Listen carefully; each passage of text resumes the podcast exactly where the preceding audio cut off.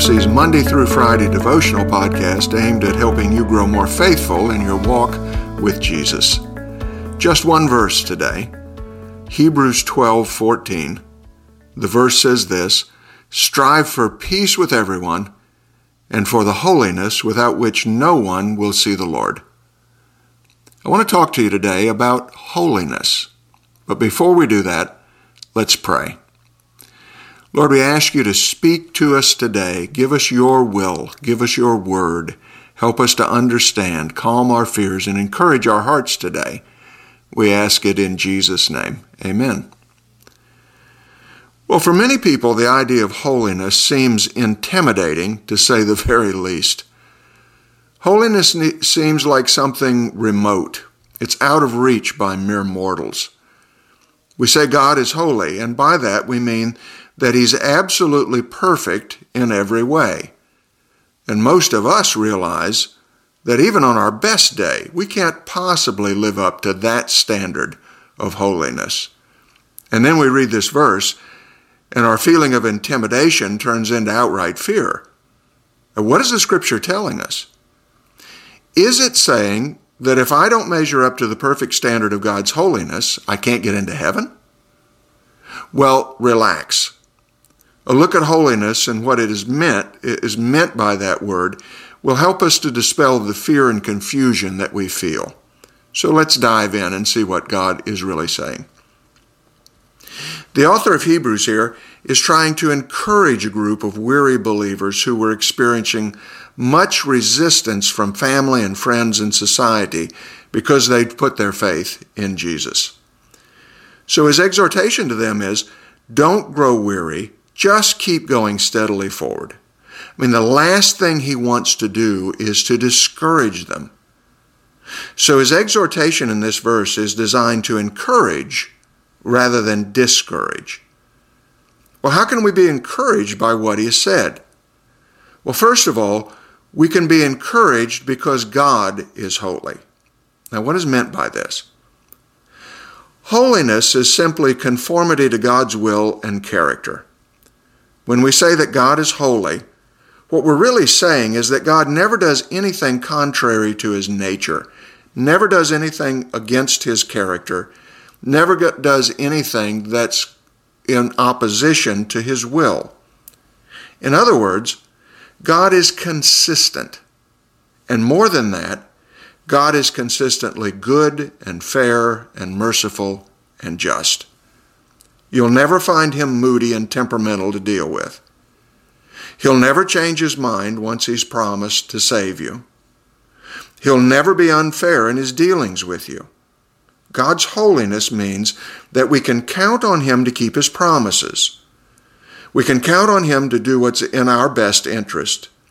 We can count on Him to extend His grace to us even when we're having our worst day.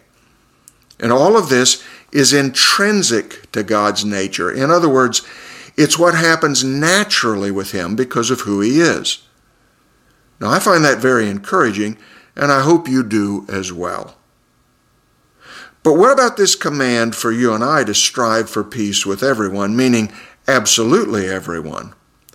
Not just the ones who are friendly toward us, but even the ones who we'd rather not be nice to. We all have people like that in our lives. The command is strive for peace with those people. And that's a pretty tall order. And then right after that comes this command to strive for holiness, without which no one will see the Lord. And this is where the intimidation comes in for most of us, isn't it? How in the world are we supposed to do these things? And the answer is, well, with God's help, of course. The holiness that you and I are called to isn't intrinsic to us. It doesn't naturally come out of our nature like God's holiness does. The holiness that we're called to isn't intrinsic, it's derivative. In other words, our holiness is a reflection of His holiness. It's something that God gives to us, that He Himself provides for us as we live by faith in His Son, Jesus. Now, He tells us this in 1 Corinthians 1 30 and 31. And this is what those verses say. And because of Him you are in Christ Jesus, who became to us wisdom from God, righteousness and sanctification and redemption, so that, as it is written, let him who boasts boast in the Lord. Now, that word sanctification that we find in verse 30 means holiness in a practical sense. So, this verse tells us that our union with Christ provides the righteousness and holiness that we need to see God, and that God Himself has given it to us in Jesus. Well, how do we access that gift? Well, the answer is we access it through faith, of course. When we live by faith, we're trusting and obeying what God has told us of His will. And that's what holiness is conformity to God's will. So when we live by faith, we're walking in that holiness, the holiness that belongs to Jesus. And that means we have this promise that we'll see God. Are we perfect? Well, no. But Jesus is perfect, and through faith we're in union with Him. So we need not fear this command to strive for holiness.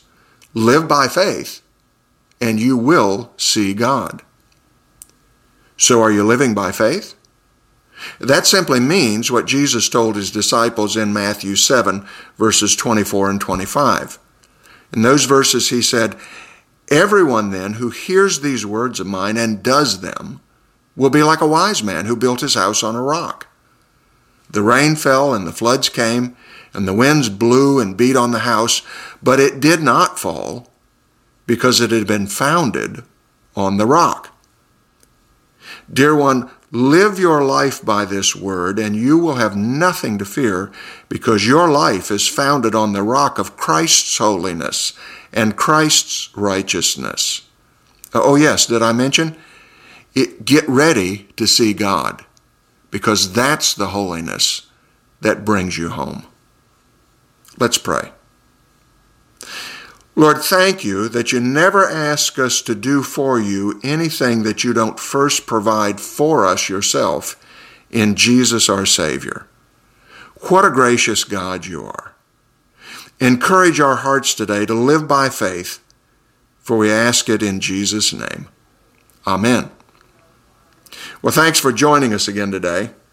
Join us Sundays for our online service at 9 a.m or join us for our on-site services at either 9 or 10:45 a.m. And we have an on-site evening service at 6 p.m. as well. Look for our new app in your Apple or Google App Store. Search for BF Sebring to get your copy. Thanks again for joining us. Stay safe.